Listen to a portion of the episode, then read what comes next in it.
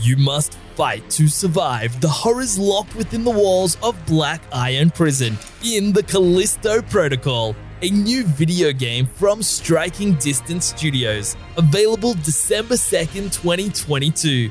Pre order now on PlayStation. Hey gamers, Jake Barros here from Press Start Australia, and this is your daily gaming news. Hyperkin, the folks that brought back the chunky Duke controller from the original Xbox a few years ago, are back at it again.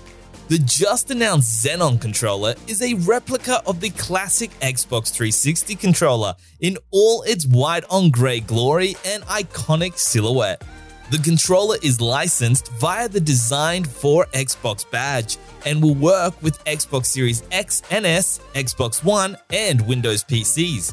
We know that the controller will connect via a detachable USB C cable and offer a 3.5mm headphone jack, as well as slightly revamped buttons to accommodate the newer Xbox consoles.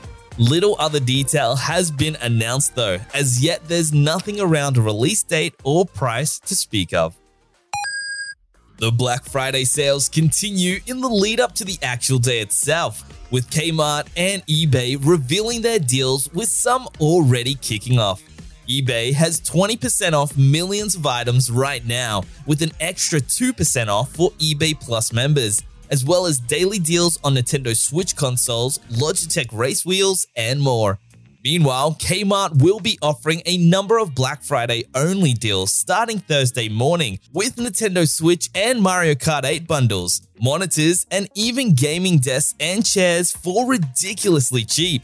Don't forget to check out our dedicated Black Friday hub on the Press Start Australia website to keep up with all the latest gaming, tech, and entertaining deals.